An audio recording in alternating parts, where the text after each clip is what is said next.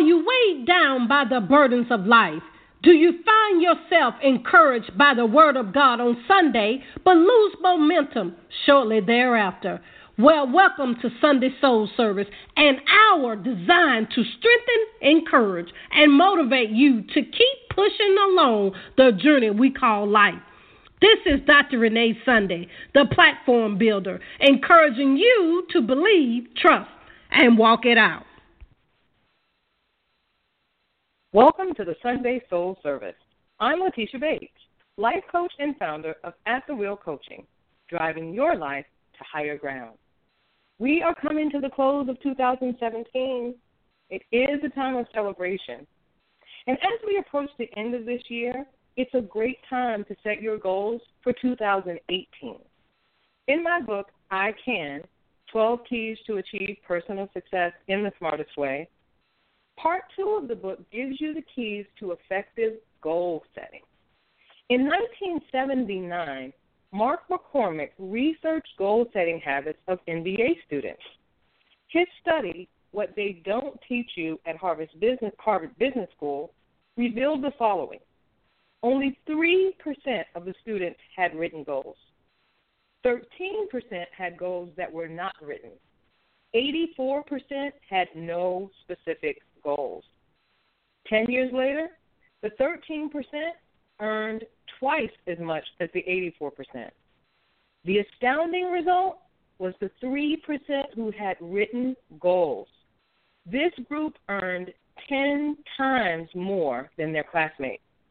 So, Sunday Soul Service listeners, I want to encourage you to give serious consideration to what you want to achieve this year and put a plan in motion.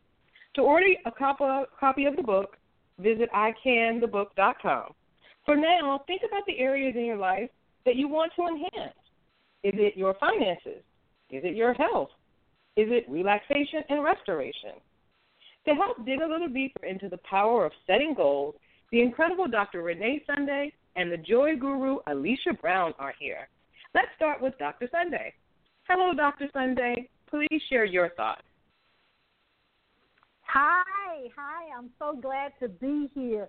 Now, this is something that's dear to my heart, Letitia, because I have always been accused, if you want to call it that, of always writing stuff down.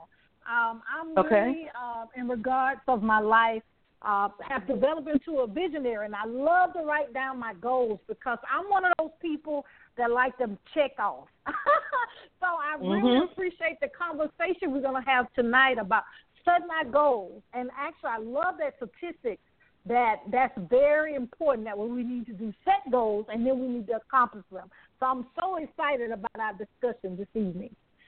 Yes. And Miss Joy Guru Alicia Brown, please share your thoughts. I love it. I, I mean, you can see why, if you think about it, why the statistics are what they are. You know, what you don't measure does not get achieved. Um, so you definitely need to set a goal you definitely need to go beyond that and go into action. And then you need to measure your accomplishments. Um, but what I'm really looking for this evening, um, you know, for some of us, it's no problem to write things down and have this beautiful plan and plan A, B, C, D. But sometimes we don't act on it.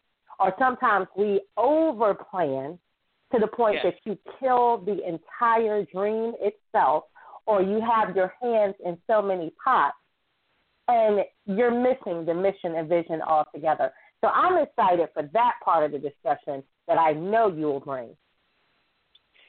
Well, definitely. And so what you said is so important about those statistics. I mean, they are startling statistics. So these are people who, mm-hmm. uh, this is 1979, and these are MBA students.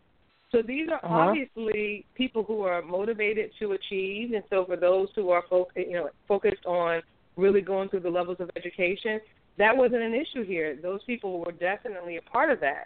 But in terms right. of just general goals, that was the part where they were missing the boat. So you have people who do a lot of you know work. They will grow themselves educationally. They'll grow themselves emotionally. They'll even grow themselves financially but they don't really have concrete plans to really set a compass for what they want to achieve in their life. And so uh-huh. They may find themselves, you know, with a lot of things and be unfulfilled.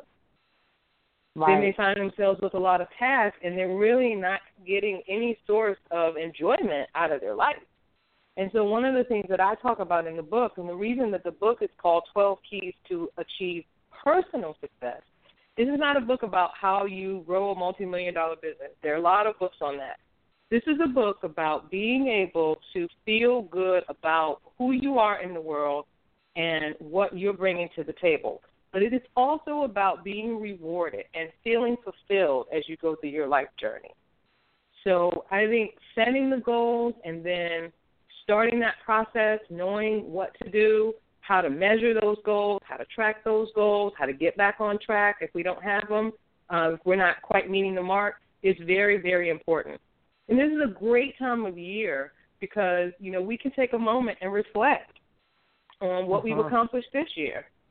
And if we haven't accomplished what we want to accomplish, you know, I would say to that, no big deal. Like don't don't waste any time, you know, beating yourself up and and feeling down on that. Just know, you know, you you got some grace going. You're about to step into a new year and just start fresh with a new plan. Yes. Mhm.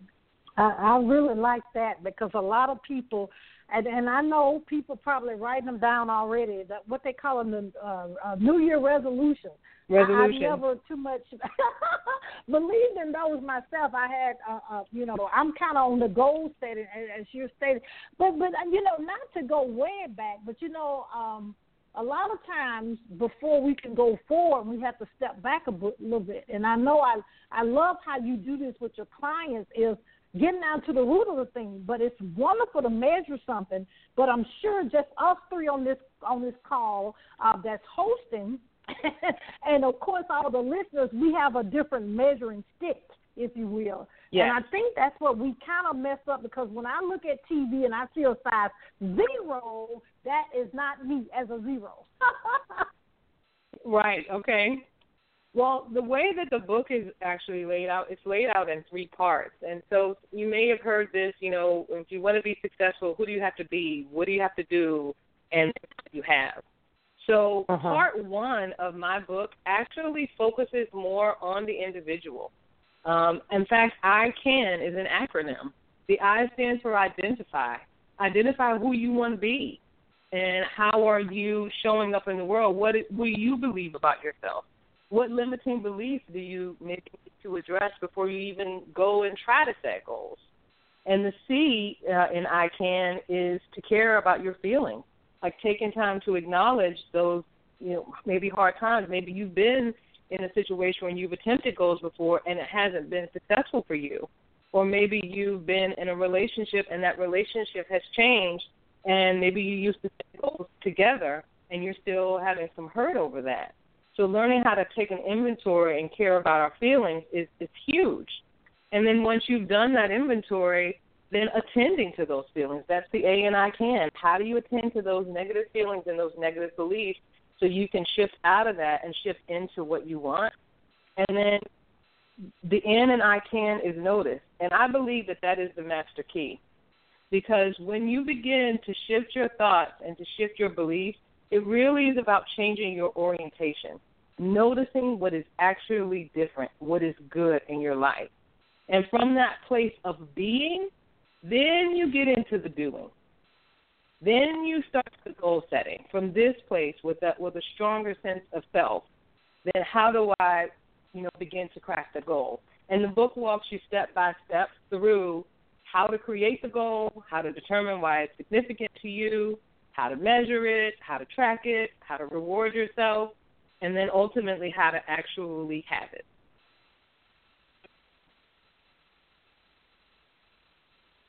I love that. I really love that um, because you're right. There, there's some things that you have to, for lack of a better word, make sure you have that clear launching pad before you start with those goals and the planning and all of that, so you can make sure that you're in the right mindset or frame of mind um, for those goals and goal planning. So I love that. Yes. And actually, I love this time of year. Um, I was sharing a blog I wrote today typically around Thanksgiving is where, or right before Thanksgiving, so it's normally the beginning of November. Um, that's one of my times of the year. Well, I just look at everything from this year. You know, what were the successes? Um, what were things that went really well? And then what were things that didn't go so well? Um, so I can be very clear about not only what I want to change for the new year coming up, but what you don't want to take in the new year. Um, maybe there's yes. some things you do want to duplicate and replicate, but then there's also other things where you know what? Here's the role I played. Um, this is what I need to change, and this is what I want to focus on going forward, and this is what I don't want to focus on and leave behind. So I love that you're here tonight talking about this um, because you know there's just different things we don't want to take with us moving forward. And if a new year gives you that motivation, then go for it. Use the new year. But um, you know, most people have time off of work. They're with their family, so everybody has that moment to really pause without this long, exaggerated schedule of work. Um, if nothing else, yes. to really reflect and think. Yeah, and I think that you bring up a good point when you talk about reflection, and and this is what I would like to offer our listeners: two things when you're reflecting, particularly if you find that things are showing up that you're you don't like or you're not proud of or you're not happy with. I would encourage you to first operate in compassion, the compassion for yourself. Yeah. I mean, we are yeah. all human, and we're all going. We we fall short. We we you know things happen. Some things we feel like are our fault you know, take responsibility for that inside of ourselves, but really if we can just begin to cultivate a sense of compassion in ourselves for what we've gone through and what we've dealt with. And then once that compassion is in place, go ahead and forgive ourselves. Yes. Get, get, let's let's let ourselves off the hook. Let's give ourselves a break. Uh-huh. And you know, let's really be able to say, all right, this happened and I did that. I accept responsibility you know, if there's somebody that you hurt and you need to go back and say, you know, I hurt you, I apologize for that. You know, once you got that sense that I'm human and I I make mistakes, and uh-huh. you have that compassion for your for yourself and you forgive yourself, then you can go and offer that. Now, what does this have to do uh-huh. with goals? Well, the reality is, if you've got this other stuff weighing you down, your mind is too clouded to even begin yeah. to think about how to set goals. And you don't have the energy to put the work in to actually achieve the goals. So when you're thinking back on your year, like you've mentioned, Alicia, go ahead and do that assessment of everything. You know, look at your finances. Maybe you didn't make all the best decisions. Okay. Uh-huh. You know, maybe in your health you didn't make the best decisions there either. Okay. Uh-huh. Maybe in your relationships, you need to do some reparative work. Okay. You know, just acknowledge that. Breathe. Take a pause yeah. from calls. And to the degree, you know, that you can offer that compassion to yourself as a human, go ahead and forgive yourself. If you need to clean it up with somebody, do that. And then come uh-huh. back with that clear state of mind. And then you know, sit down to to work on your goals. So you can really move forward. And like you're saying, let what needs to stay in this year stay in this year, and only bring uh-huh. into the uh-huh. new year what you really want to. Yes, Lord. yes, yes, I I totally agree with that. But let, let's dive a little deep, a little bit. I don't know if you were going to address this, Alicia, but um, that sounds so wonderful. I just like to be real, real, real, real, uh, that's what's wrong with the the world today. If everybody could say, "Okay, I'm gonna let myself go. I'm not gonna worry about what other people say. They do say, don't say," because most people deal with avoidance. They avoid a situation. they don't say, "Okay, yes. I was wrong in this situation. I should have said this or that." Most of people like that. I mean, people don't want to change. People think they always right, etc. So how do we, as your wonderful book, on a personal level? It's hard to say we're going to do that and we don't recognize one that we're doing that. And if we do we too and I, I, I hate to use a harsh word but too stubborn to actually say i need to go to the other person or i need to admit that i'm wrong. Because we see that in the government. If we if we would do that I mean, our government system would be on a better plane than it is. That we accept yes, we were wrong and then say, "Hey, uh, please forgive me for what I did, and let's move forward. yeah. Well, one of the things, and again, you know, the way that the reason that the book is set up in two parts, and the goal part is not first. Um, uh-huh. You know, if you want to build your clientele, okay, there's a plan for that. There's a book for that. You know, you can sit down with a consultant, put a marketing plan together, and get that going and get that done. That's nice, but that's not about who you be. That's about what you do. Right. So the first part is dealing with who you be. To your point, Dr. Sunday, you know, how do you get in touch with how you identify yourself? So, for example, if you're somebody who says, well, I hold grudges, that's just who I am or I have a hard time forgiving people, or if people cross me, that's it. Okay, then this is where you now have your identity. So if your identity is wrapped up in being a person who holds grudges, you're always going to be holding on to negative energy no matter what you do. Uh-huh. And you're uh-huh. always going to find somebody to hold a grudge against because you believe you're a grudge holder. So you'll just keep reproducing that. So some of those things where you would, which would cause you to avoid because you like to hold grudges or because you know people have hurt you and you just want to cut them off. It's a really good time to examine those vows. You know, uh-huh. this is uh-huh. just the way I am. Well, no, that's the way you become. No one's born that way. So if you are finding that in your reflection time that your 2017 or for that matter, your last few years have really not been producing the, the fruit that you desire in your life, take a look at where you're holding the vows, how you're holding uh-huh. yourself, who you believe you are. And that's not easy. But it's important because I believe that we all come here bearing gifts, talents, and abilities. And that those talents gifts and abilities are to be expressed not only for our personal fulfillment but also for the service to our to our fellow man. And if we're down and bogged down in our hurt and our pain and our past, then we can't really bring forth what God has put inside of us. We just we can't do it. We just don't have the capacity to do it.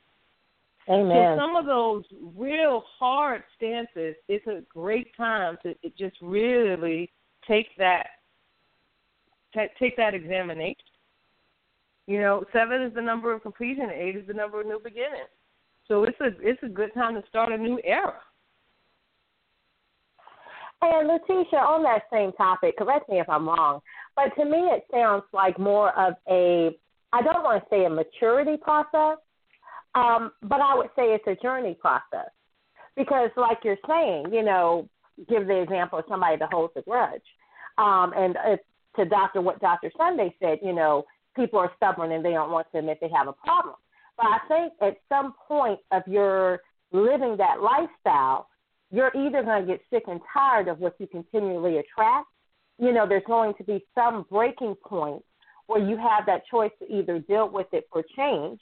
You may still not know that you're a person that holds a grudge or you're stubborn, but you're going to look at your life and either say, you know, I need a change and I need to figure out what's wrong, and you seek help. Or you may make the choice that I would just like to continue this way because I don't want to stop doing X, Y, Z. Well, so if we use the example of a grudge, let's look at what's really happening with a person who who holds grudges. It's, this is not, you know, some the, the way that gets set up is not because the person is Billy Goat gruff and they're just mean old curmudgeonly people what happens is they have an, an injury. Okay, there's a there's an emotional wound that occurs. Sometimes it, it sometimes it happens. Maybe they can trace back to it. Maybe they just remember being hurt, and what they decided to do is to insulate themselves from people that could potentially hurt them. So then maybe they get into a relationship, a romantic relationship, or a friendship with somebody. They open up, they let that person in, and then that person does something to hurt them. All that does is that deepens that original wound. And what they're doing then to hold the grudge, the grudge is really just a wall. It's just a barrier to protect themselves from hurt. So the person who's holding a grudge if you really examine the heart of what's at that, that is that person trying to protect themselves. And they may not have had the tools or developed the tools or learned the tools of how to get out of that and be safe in relationships, so they hold on to the grudge. So I'm not certain that it's an, an issue of maturity so much as it's an issue of really just skills and tools to work themselves out of that. And, and that's where. Yeah, go ahead. No, go ahead. No, it's one of the reasons why you know in the book I talk about how to attend to this stuff. All right, so now I've identified, for example, I'm a grudge holder, and you know how this makes me feel. You know, I feel fearful of dealing with people. I don't want to get hurt again. Whatever the feelings come up, you know, key number three shows you how to attend to those feelings because that's real stuff you know, people are don't operate in the world. Um, people are operating in the world based on what has happened in their experience, and some of us have been able to heal those experiences. Some of us have not been able to heal those experiences. Some of us would just they just so happy to be out of the experience. They just want to act like the experience never happened, even though Amen. it's still affecting them on some level. So I thought, in order to really do, to do service to my reader, is to give them a mechanism for attending to those wounds if I'm going to ask them to take stock of them. Thank you. You mm-hmm. read my mind because I was going to mm-hmm. ask you to share that part from your actual book. So, yes, that's a good um, frame of reference for the listeners uh, when they go and purchase the book to know some of the insight that you share on topics such as that. Well, yeah. So the so chapter three starts out with a quote from Maya Angelou: "There is no greater agony than bearing an old an untold story inside of you." Okay, because people have these stories that you know have happened maybe a long time ago, and then people say stupid stuff like, "Well, get over it. That was 20 years ago." Well, don't you think if people could get over it, they just would? Uh huh. Mm-hmm. Okay, but that's not how it's happening. And so it's still affecting them. So again, this goes back to having some respect for your feelings, having some compassion for yourself. Who cares if I think you should get over it? If you still feel it, that's where you want to start. And one of the tools that I use in my practice is tapping. And so just to explain what uh-huh. tapping is, you know, when you think about when you reflect on a past event, and you are thinking about that and it's making you feel sad or bad or hurt or guilty, those are negative feelings in your, body and it creates the body's stress response. So you might have a headache just thinking about it, or your stomach might start to not just thinking about it, or you might get tightening in your shoulders just thinking about it. That is your body's stress response. Now, this is the same response that you were given to run from a bear. But now the stressors are not bears and lions and tigers, right? Because we've kind of settled that with civilization. Now the stressors are more these events that have happened, whether it's an abuse situation, it's a relationship breakdown, it's a divorce, maybe you're a child of divorce. Whatever may be in your history that's still producing uncomfortable negative emotions right now is activating your body's stress response every time you think of it. And some of that's really conscious and some of it's subconscious. So, what tapping does is it activates the body's relaxation response. And you're simply tapping on acupressure points. Of course, acupressure has been around you know, for thousands of years, but you're not using any needles, just using your fingers to tap on certain points. So, one point is the first point is between your eyebrow, uh, eyebrows, and then one is on the side of your eye, right there at the edge of your eye. One is underneath your eye, just right in that hollow space. The next one is there right underneath your collarbone, about where your necklace would fall. And the final point is grabbing your wrist.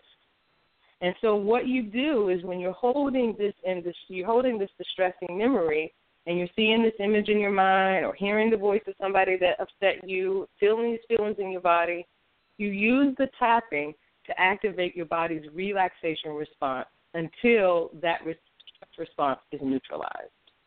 So I've covered a lot, but I will say if you go to atthewheelcoaching.com there is a tab for faster EFT tapping. There's a longer explanation of what it does, and there's also a video that shows you how it works.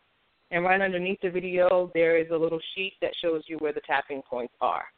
But this is a very, very, very powerful tool that I use in my coaching practice because my clients are either coming to me because they know something in their past that's still bothering them, or they're trying to get somewhere in their future and they feel blocked for some reason. And under all of that shows up some kind of pain or injury or you know emotional disturbance, and we use the tapping to attend to that. And you know, it's kind of funny. I was seeing this uh, post yesterday on Facebook um, to just give validity to that practice. They were actually showing a school system that had the children tapping, and they yes. were giving different things that this could be good for. And one of the things they mentioned was just, you know, anti-bullying. It would help with anger issues, um, focus, and concentration. So I said, you know, the irony of that is even the children are getting benefits from some of the techniques that you've mentioned every month on this show. Um, and some of us uh, as adults have not even had the opportunity to try tapping. Yeah, and so the beautiful thing, and I saw that video um, that you're talking about as well. The beautiful thing about this um, for children, you know, I, some of my younger clients, I get excited when I have the younger clients, you know, the teenagers, because mm-hmm. they don't have years to accumulate all this hurt on top of their Mm. Right. You see, so when you are, if you can, if you can learn this tool as a child, when something comes up, and you learn how to calm your body down and, and activate your body's relaxation response, and then that way you can use your mind to actually work through whatever's going on. Because here's a little thing about what happens when the stress response goes on. Imagine that you, uh, you know, if you open your hand wide you know, all your fingers are open, and then you take your thumb and pull it into your palm, then you've got your other four fingers up like you're holding up the number four, right? Uh huh. Uh huh. Okay. Now go ahead and take that the, the the number four and put it down over your thumb. Now imagine that this fist that you're holding is your brain. Uh. So imagine, okay, right there at the knuckle of your thumb, all the way back on the side of your brain, there's this little tiny little almond shaped like figure. It's called your amygdala. Your amygdala is where where trauma or sadness is stored. That is where your body says, "Run! This is stress. Run! There's a bear." That's what that's for. Now, if you notice that those four fingers that you have in front of your thumb up front, that would represent your prefrontal cortex. This is the newest structure in the human brain. This is your thinking brain. This is your logical brain. This is your one plus one equals two. If I do that, I could go to jail. this is your logical brain, okay? Oh, All right. what happens is when you get stressed out or something remind, triggers your stress response, literally what happens is the chemicals in your body force that up. So the four fingers fall up, they come up, and then that inside thumb, that would represent your limbic system, that is unprotected. It runs directly to your amygdala and says, run, fight, flee, avoid. That's your body's stress response. When the immediate danger or perceived threat, whatever it is, calms down, then slowly four fingers come back down. So later on, when you say, What was I thinking? You weren't thinking. You did not uh-huh. have access to your prefrontal cortex, which is where your logic lies. So your stress response is literally taking you out of your logical thinking brain.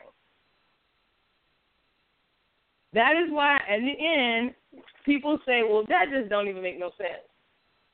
Uh-huh. You're not using logic there. It's just pure emotion and adrenaline Emotion. to get you That's right. out of the perceived danger. Right. Mm-hmm. So that is that the tapping activates that relaxation response and helps to pull that prefrontal cortex back down so that you're not real reliving the experience again as if it were happening, you know, right now. You now have Uh-huh. the your logical brain on saying that is an event that happened, it wasn't a pleasant event, but I'm here now. And I don't have to live in that trauma any longer. And so trauma takes on many forms. I mean, a lot of us think about, you know, our military veterans who definitely have been, you know, who, who have seen trauma, they've seen war. That is trauma at a whole nother level. And then some Uh-huh. people have, you know, suffered abuse, whether it's rape or sexual abuse or emotional abuse or verbal abuse. That is its own level of trauma. But then there are these other traumas, which they call little t's, but they're having the same kind of stress response. And this could be people, you know, bullying you or people laughing at you at school. No, there may not have been any physical violence, but you may still be dealing with self confidence issues based on how you were dealt with publicly in the past. Mm-hmm. So there's a tendency to say, oh, well, that's not a big deal, get over that, and not recognizing that that can have a damaging impact on you too. So sometimes when my clients show up, they're they're surprised at you know when we start really digging into this, they're surprised at the, the memory or the incident that's holding it up because they think it shouldn't be significant, but it is significant. So what we do is we use the tapping to work through that stress response in order to get your relaxation response on, and then you can get to the place where you can, you know, from neutral, from neutral, can really use your mind to start creating what you want. Mm-hmm. Mm-hmm. And the reason that people And don't want to go, Mm-hmm. I'm sorry. No, go ahead. Mm-hmm. No, I was just gonna say people don't want to, you know, do these examinations because they're painful. It's in, in, you know, people like, yeah, I go to the dentist, right? It's not my favorite thing to do, but I want my teeth clean. But right, so but what do they do for me to help me out? They give me a little anesthesia so that I can still get what I need and get my teeth clean. But I'm not going through this horrible gut wrenching pain as they scrape around my teeth. So they make it bearable for me to get what I need. Is my point. Right. Okay, so the reason that I wrote chapter three, which is how to attend, I'm saying I'm asking you to do this identity check and figure out how you're holding yourself in identity. Then I'm asking you to do an inventory of your feelings. And now that all these feelings are activated, you know, where's your anesthesia? Like, how you what you gonna do? How you gonna help me, you know, deal with what I just dug up? Right. and that's what the that's what the tapping does. It's like that anesthesia that kind of helps numb you, you know, to get you well, not numb you, but get you relaxed so that you can see things in perspective. Mhm. Mhm. Yeah, that is very powerful because, like you say, when those responses come up, uh, and I see that a lot from the anesthesia, being an anesthesiologist. I see Yes. that a lot before surgery, and oh wow, it can it can go every which way. That's a nice way of saying it. Uh, when patients wake up, Be- because uh, you know the, you never know what's going through their mind when you uh, stimulate uh, that that when those emotions are going because they fearful, just like you say at the dentist, they fearful of that happening, but they know they got to have it. But I I, I commend you because that's a great thing that everybody really need exposure to what you're saying because all of us have been through something in life. Um, so Yeah. I, I just commend you, uh, Letitia, that you do this one on one with your clients, and you've given all of us an opportunity to, to to read your book intensely. So everybody need to get the book because we actually all have something we need to work on on a personal level that we can move forward in what we're you know what we're here for. What you open up the show with, what we're here to do in life, and not have that stagnation. Yeah, and the thing is, when you when you know, say for example, um, you know, somebody goes through a, a divorce, that may be debilitating for that person, male or female, and you know that that's going to ha- impact their their confidence. That's going to impact their their sense of safety in getting into relationships. They may feel like a failure. There may be some shame around that. You know, there's a fallout with how you know the friends and the family are going to deal with them. That's a lot of emotional turmoil. And so then to just decide that you're just to set a goal and go for it, yeah, you can do that. People do it all the time. But what I'm saying is, if you could take a minute and really attend to those feelings and kind of, cl- you know, bring some closure to that, some honor first to the pain that you've gone through, and then some closure to that, and then get the perspective from that, and from that new place of identity, decide, you know, who do I want to be and how do I want to create my life going forward. Because a lot of times events like that cause people to identify themselves that way. The same thing happens with people who have dealt with abuse in their background. You know, they they they begin to identify as being a victim. And the, the challenge is, you know, when you find your identity in victimization, you're always dealing with powerlessness. You're always dealing with an element of powerlessness. So I have had abuse in my background, but you know the way I characterize myself is I'm a victor. I'm not a victim. Amen. Okay, so those are experiences that have happened, and I respect the part of me that had to that, that had to endure that. But I I don't identify myself as a victim because I'm not powerless. For years, though, I did think I was. And so, even though I had talents and I had gifts and I had abilities, because of the abandonment issues that I lived through with my father not being there, and the things that I was going through, bullying in school, and you know, abuse in the background, it really left me feeling powerless. You know, not just through my teenage years, from my, throughout my early adulthood, and it's really just now in the last several years where I've really said, you know, I'm I'm I'm I have to change this because time wasn't healing it. You know, people kept telling me time, time wasn't healing it. I kept running back into the same problems, the same type of man, the same type of friends, the same type of event because I wasn't healed. So when I got serious about healing myself, and doing the work of really shifting how I was holding and representing myself inside, then I was able to touch into my power. And then I was able to say, all right, what does my future look like?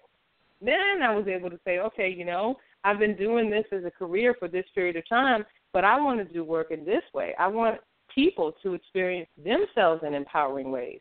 Well, what does that look like? And then I was able to start setting goals for the life I wanted to create. And I wasn't mm-hmm. basing it on the life I had lived, basing it on the life I wanted. So, Letitia, can you, for our listeners, can you share with them how to do that? I know it's not as easy as it sounds, but how did they make that shift? You know, where they can focus on the life that they want to live instead of what life they feel like they may be stuck with right now. Yeah, so in the in the book, the very first thing that you do is you I, I talk about some common thoughts that are, you know, what I call low image thoughts, and then I talk about hits, which I call high image thoughts. And these are thoughts that focus you on the higher version of you, the ideal version of you. And so the very first thing you do is you do an assessment of where you, you know, are you thinking more of this low stuff or are you thinking more of this high stuff? And it doesn't matter where you fall, that's okay. Just it's just knowing where you start, right?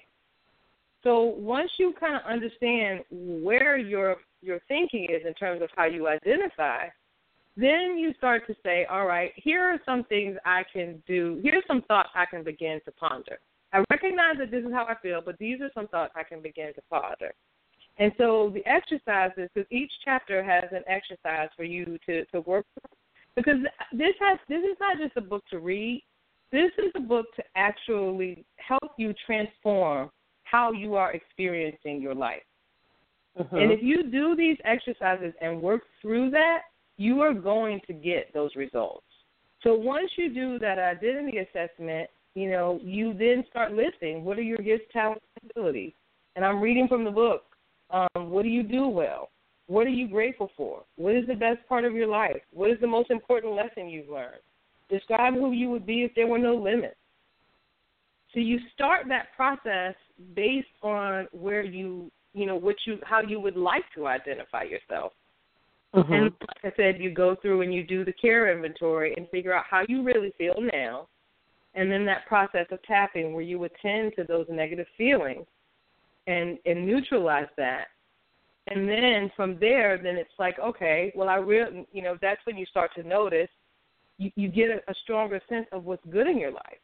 Because when you Mhm. look at the cloud of some of these other things that we just talked about, that divorce, that abuse, that kind of stuff, it's hard to even notice what's good Mhm.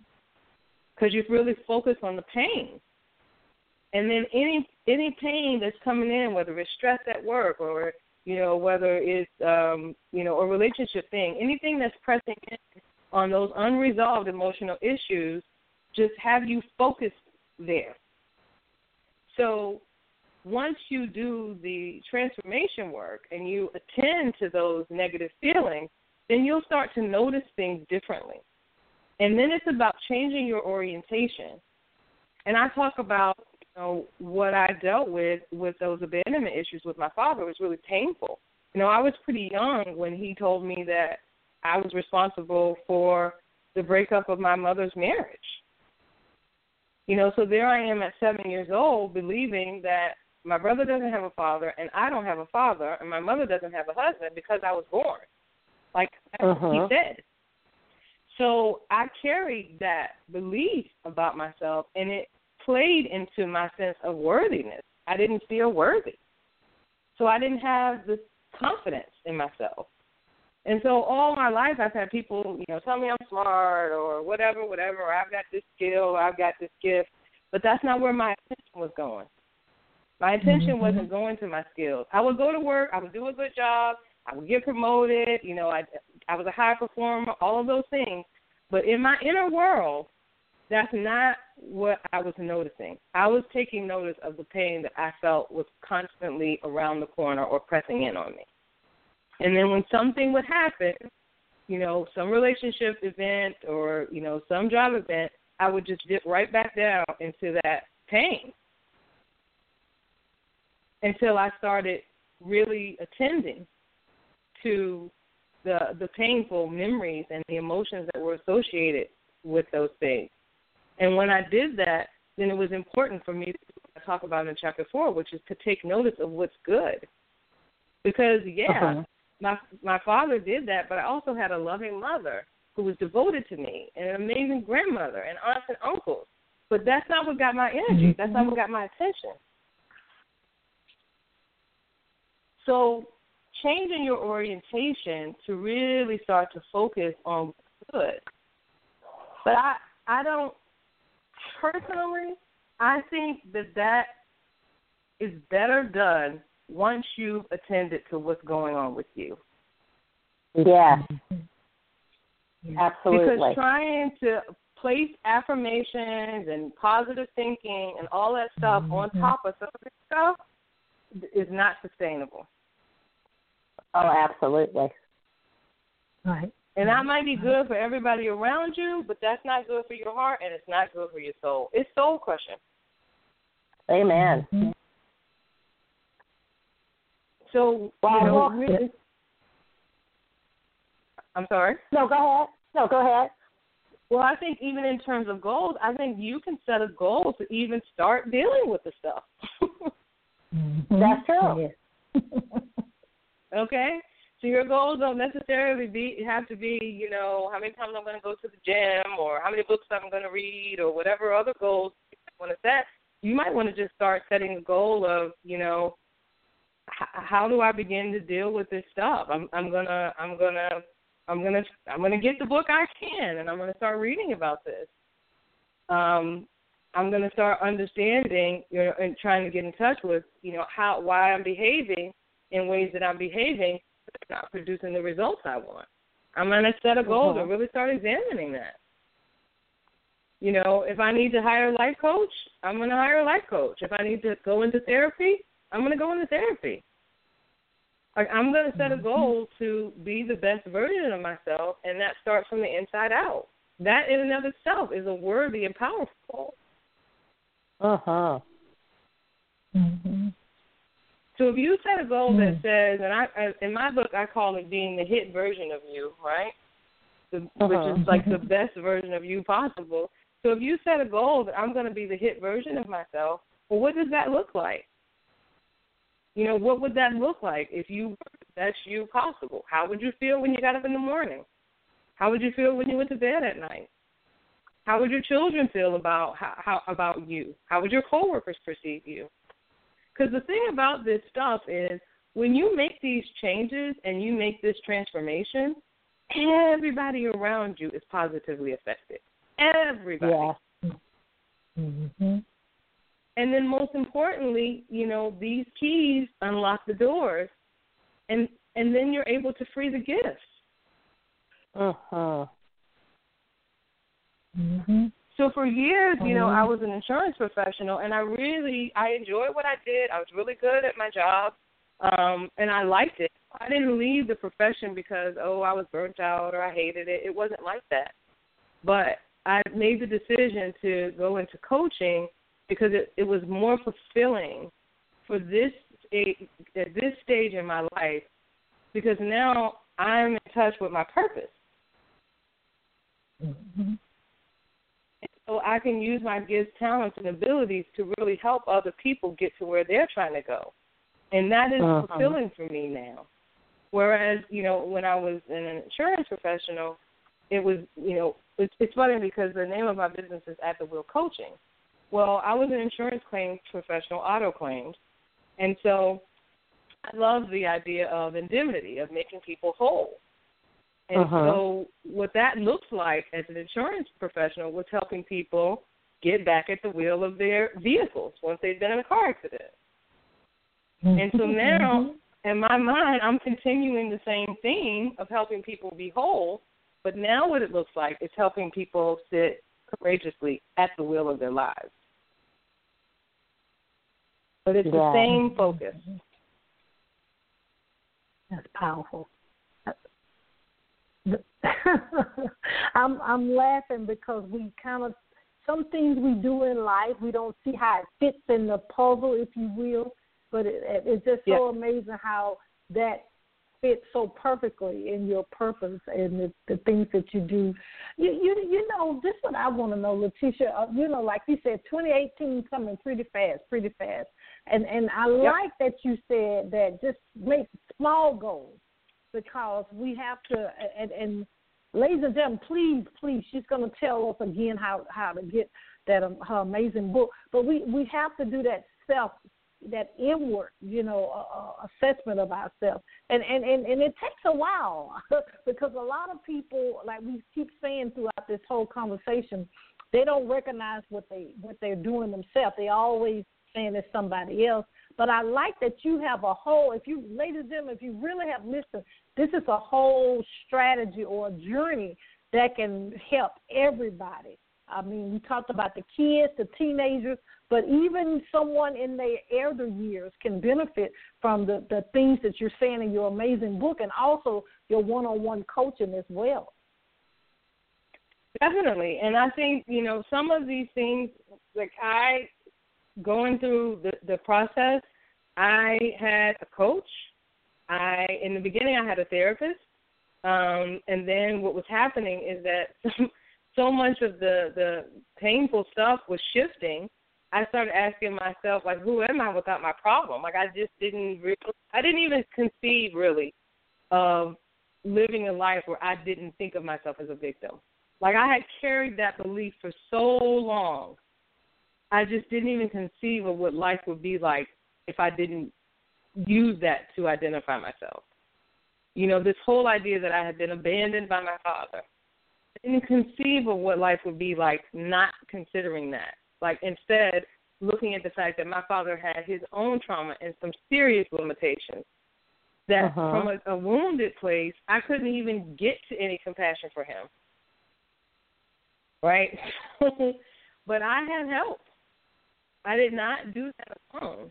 And as those things were shifting, then I hired a life coach, and that's what helped me, you know, start crafting a future for myself. And then I became a life coach with the tools to help deal with trauma so that people who came to me with a specific problem, we could work through that specific problem, or people who came to me and they were trying to go forward but they blocked for some reason, we could figure out what that roadblock was, deal with that, and put them on the on the journey to uh, to to their dreams, to their goals. Because I truly believe, and I've said this a couple times, but I truly believe that we all have gifts, talents, and abilities that that are uh-huh. put inside of us that we come here to develop for our fulfillment and for the benefit of our fellow man. So I think service is wonderful and service is great, but there are a lot of people operating in service and they have no they they feel emotionally bankrupt. Uh huh. Because they're just giving, giving, giving, giving, giving, and they don't know how to fill their cup. And I think that that's that's very very important. Really, that individual. You know, I think of it this way. You know, I love you, but God gave me this heart. I love you, but He gave me these lungs. I love you, but He gave me this mind. He gave me this body, this mind, this heart, this soul. This is what I'm responsible for. This is what He gave to me. Uh-huh. So how I, how I take care of that is very important.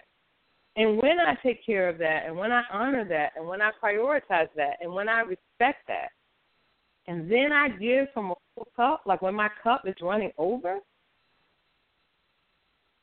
then the world benefits in such a better way than when I'm just trying to give out of this empty cup. Because that kind of stuff breeds resentment. That's how people get burned out. There's no yes. restoration.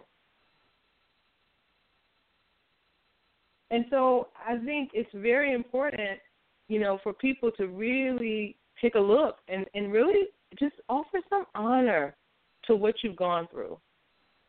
Even if nobody else cares, I think it's really important to just honor your own journey. And, and I don't even care oh, what mistakes you think you've made. It's really it's important to begin that process and then go ahead and start offering yourself some compassion and then yeah. some forgiveness. And then Amen. once you get all healed up, come give us your gifts. We waiting on them. And I love that you said that because if anybody has ever followed the show or definitely once they read the book, you know, I love that part about compassion. Um, sometimes that can seem strange, maybe in the yeah. environments we're used to or the world we live in. But you know, it's really freeing and provides you a lot of peace when you can assess your situation and say, you know what, this I didn't do so well, this was wrong, this I need to fix. But it's not condemnation. It's just right. This is the fact. This is what it is. These are the steps I need to take, and you move on. And then one thing I'll say as well, I know the hour um, is passing, but the book. I remember when I first read your book, I was at one situation in life, and then I felt the need to reread your book. And even though it was a, not a long period between the two, life circumstances were completely different. Um, so from just those two um, very different circumstances, I will say I could see where this is a book that you would grow with in your situation. So I could see it being something that you would recommend reading at least once a year to just look at, like you said, you have the lit, you have the high, you know, just look at what situation are you in right now and how do you answer these same questions? Because it does change as you evolve or, or situations in your life evolve and you see yourself differently. Um, those goals go to a higher level or your achievement goes to another level. So I can't say enough about the book. It, it's a really an awesome resource and a different mindset and perspective in thinking. But I love too your continual point about having compassion for yourself as you're going through these things and you're planning and making those next steps. And I would say, you know, this is what I would offer um, for something that you can do immediately. And this might be painful for people, but I would just say if you could just take a minute and look in a mirror and actually look into your own eyes huh. and just know that God has thought enough of you to keep that oxygen in your lungs, to keep that blood in your veins, to keep that heart pumping. So if He thought enough of you to continue to give you life, take a moment and offer yourself an ounce. As we say in the South, you make me want to throw a shoe. Yeah. if you